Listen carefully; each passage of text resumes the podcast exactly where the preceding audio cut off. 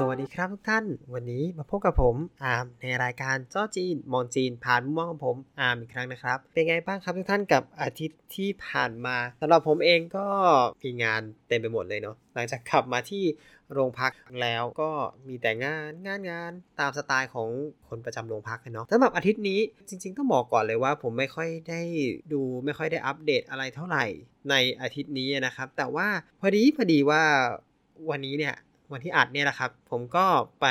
คุยกับเพื่อนเนาะคือไปกินข้าวกัน แล้วก็แบบนั่งแลกเปลี่ยนความคิดเห็นกัน แล้วก็พอดีเราคุยกันมาถึงเรื่องเรื่องหนึ่งคือ เพื่อนเนี่ยเขามาสอนภาษาจีนที่เมืองไทยนะใช่ไหมแล้วส่วนผมเองก็สอนภาษาจีนที่เมืองไทยเช่นกัน แล้วก็สอนภาษาไทยให้คนจีนด้วย เพราะฉะนั้นมันก็มีสิ่งบางสิ่งบางอย่างที่เรามาคุยกันในเรื่องของภาษา ซึ่งโอเค การเป็นครู มันก็ต้องสนใจเรื่องภาษาเป็นหลักอยู่แล้วใช่ไหมเพราะเราเป็นคนสอนภาษาใช่ไหมคือต้องบอกก่อนเลยนะว่า ในภาษาแต่ละภาษาเนี่ย character หรือเขาเรียกว่าเอกลักษณ์ของแต่ละภาษาเนี่ยมันมีไม่เหมือนกัน บางอย่างภาษานี้มีบางอย่างภาษาหนึ่งมี แล้วก็อีกภาษาหนึ่งก็ไม่มี ยกตัวอย่างให้เห็นได้ชัดในแบบอย่างภาษาจีนกับภาษาไทยเนี่ยครับที่ชัดที่สุดก็คงจะเป็นคำว่าอูนะครับ ตัวสระอู ก็คือ u แล้วก็ umlaut ตัวผมเองจะใช้เทคนิคการสอนว่าทำเสียง e ในปาก u นะครับ ก็เป็น u เท่านั้นเอง อันนี้เป็นเป็นเทคนิคที่ผมได้จาก conductor ของวงประสานเสียงที่ผมอยู่มานั่นแหละครับเขาใช้เทคนิคนี้ในการสอนตัว u umlautนะครับคำนี้เนี่ยไม่มีในภาษาไทยใช่ไหมส่วนคำไทยการออกเสียงไทยที่ไม่มีในภาษาจีน ก็เช่น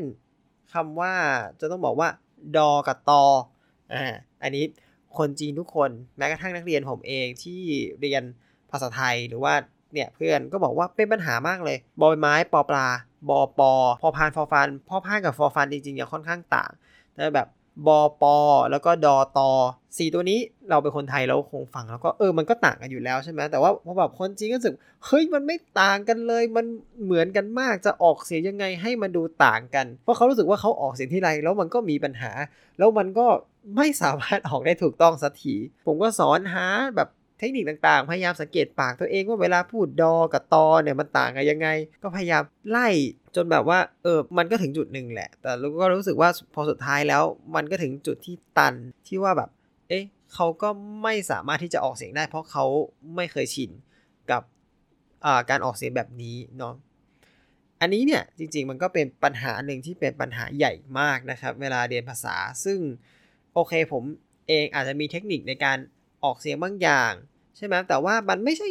ทุกคนที่จะแบบว่า เอ้ย มีหูที่สามารถฟังเสียงแบบนี้ได้ แล้วก็สามารถลอกเรียนเสียงเหล่านี้ได้เนาะ แล้วก็โดยเฉพาะหลังจากคนที่ได้เรื่องภาษาแล้วก็บอกเลยว่าคนที่มีภาษาแม่แล้วเป็นของตัวเองเนี่ย การที่จะไปเรียนอีกภาษาหนึ่งแล้วออกเสียงให้เหมือนกับคนท้องถิ่นเลยเนี่ย ค่อนข้างยาก ซึ่งอันนี้ ผมก็ต้องบอกว่าผมก็มีเทคนิคเป็นของตัวเองเนาะไม่แน่ใจเหมือนกันว่าแต่ก่อนเคยพูดไว้ไหม แต่ก็นั่นแหละครับ ผมก็ยังอยากจะพูดอยู่ดี ว่าตอนที่ผมไปเรียนจีนจริง ๆ ไม่ใช่เรียนจีนเดียวหรอกผมเรียนภาษาทุกภาษาเนาะแล้วก็แบบเอ้ยวิธีการที่เราจะลอกสำเนียงเข้ามาทำยังไง ข้อแรกก่อนเลยเป็นสิ่งที่ต้องทำแล้วผมว่ายากที่สุดด้วย นั่นก็คือลืมทุกอย่างที่เคยเรียนไป reset ตัวเองให้เป็นเหมือนเด็กทารก พร้อมเปิดใจรับทุกอย่างข้อที่ 2 พอเราได้ยินเสียงเข้ามาเนี่ยเราพยายามทวนในหัวก่อน แล้วก็พยายามออกแนวยังไงก็ได้ ให้เสียงคล้ายกับเขาไม่ว่าจะเป็นดูแบบว่าดูปากเขาพยายามทำให้เหมือน จริงๆ ปากอย่างเดียวมันก็ไม่ใช่จุดที่ออกเสียงใช่ไหมครับ มันจะเป็นทั้งปากทั้งหลอดลมทั้งลิ้นอะไรก็แล้วแต่เป็นเป็นองค์ประกอบหลายๆอย่างที่ทำให้มันเกิดเสียงเสียงนั้นขึ้นมา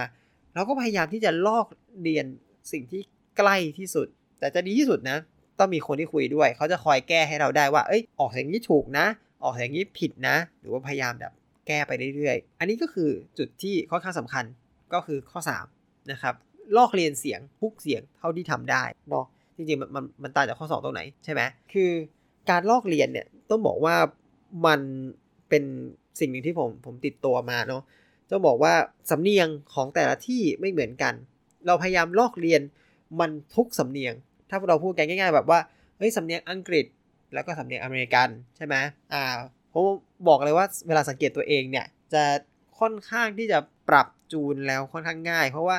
ช่วงไหนที่ผมดูซีรีส์อังกฤษเยอะๆเนี่ยสำเนียงผมก็จะออกแบบอังกฤษอังกฤษ แต่ก็ไม่อังกฤษจ๋าขนาดนั้นแต่ก็คือเหมือนก็ได้รับอิทธิพลมาว่าแบบเอ้ยเออออกเสียงอย่างนี้ ช่วงไหนดูหนังออสเตรเลียเยอะสำเนียงเราก็จะอาจอาจจะออกออสเตรเลียนิดนึง แล้วก็แบบว่า เอ้ยดูช่วงนี้ดูซีรีส์อเมริกาเยอะ เราก็สำเนียงก็จะออกอเมริกาประมาณนั้นแหละครับ คือเปิดกว้างแล้วก็ลอกลอกทุกอย่างเท่าที่ทำได้ แค่นี้จริงๆ ผมว่ามันก็ทำให้การออกเสียงของหลายๆคนดีขึ้น อันนี้มันก็อย่างว่ามันเป็นสิ่งที่ยากเมื่อเรามีภาษาแม่อยู่ในตัว เราจะพยายามเทียบทุกอย่างกับภาษาแม่ อันนั้นเป็นแบบว่าต้องเรียกว่าเหมือนกับจิตใต้สำนึกของคนเราเลยที่พยายามจะเทียบ สิ่งใหม่กับสิ่งที่รู้แล้วเนาะมันเป็นแบบว่าธรรมชาติของเรามาก เพราะฉะนั้นควรที่จะต้องแบบว่า reset สิ่งนี้ออกต้องเรียกว่าพยายามฝืนธรรมชาตินิดหนึ่งในการที่ เอ้ยทำตัวให้เป็นในภาษาอะไรนะ ถ้าพูดที่สวยหรูต้องบอกว่าเหมือนเป็นแก้วเปล่าเนาะไม่ใช่น้ำเต็มแก้ว มันก็ประมาณนั้นแหละครับ มันก็คือการที่เรารีเซ็ตความรู้ไปเลย ไม่ต้องเชื่อมกับอะไรเลย แล้วเราพยายามที่จะลอกสิ่งตรงข้าม อันนี้ก็เป็นสิ่งหนึ่งที่ การเรียนภาษาจะค่อนข้างพูดอยู่เสมอว่าภาษาเนี่ยเราเรียนรู้จริง ๆ แล้วเราจะเรียนเรื่องของการฟังแล้วพูดก่อนอ่านแล้วเขียน เป็นสิ่งที่ทำให้เห็นชัดแล้วว่าเราต้องฟังก่อน แล้วเราค่อยพูดตาม นึกภาพยังไงก็นึกภาพเด็กเล็กๆเนาะเด็กแบเบาะเนาะยังพูดไม่ได้เขาพยายามฟังเราว่าเราพูดอะไรเขาก็พยายามพูดตาม ต่อให้พูดไม่ชัด มันผ่านเวลาไปนานไปนานเข้านานเข้าเนี่ย มันก็มีคนกล่าวจนกระทั่งเขาสามารถพูดออกมาได้ด้วยตัวเอง ด้วยคำที่ถูกต้องด้วยสำเนียงที่เป็นสำเนียงที่ตัวเองอยู่ในในสังคมนั้นๆนนะครับ นี่แหละผมก็บอกว่าเป็นเทคนิคการฝึก accent ฝึกการออกเสียงเสียงที่ไม่มีในภาษาเราเสียงที่ไม่มีในภาษาแม่ แล้วก็นะครับเทคนิคการพูดสำเนียงที่จะดูดีในภาษาอื่นๆ ก็ประมาณนั้นถือว่าเป็นแบบว่า เทคนิคเล็กๆ น้อยๆนะครับ โอเค วันนี้เนี่ยจริงๆตอนแรกเรากะว่าจะคุยกับน้องอีกคนหนึ่งน้องเขาก็คือเออไม่ใช่น้องต้องแบบว่าพี่พี่ตั้มนะครับ ตอนแรกเรานัดกันคุยแต่พอดี พี่เขาติดเวรพอดีก็เลย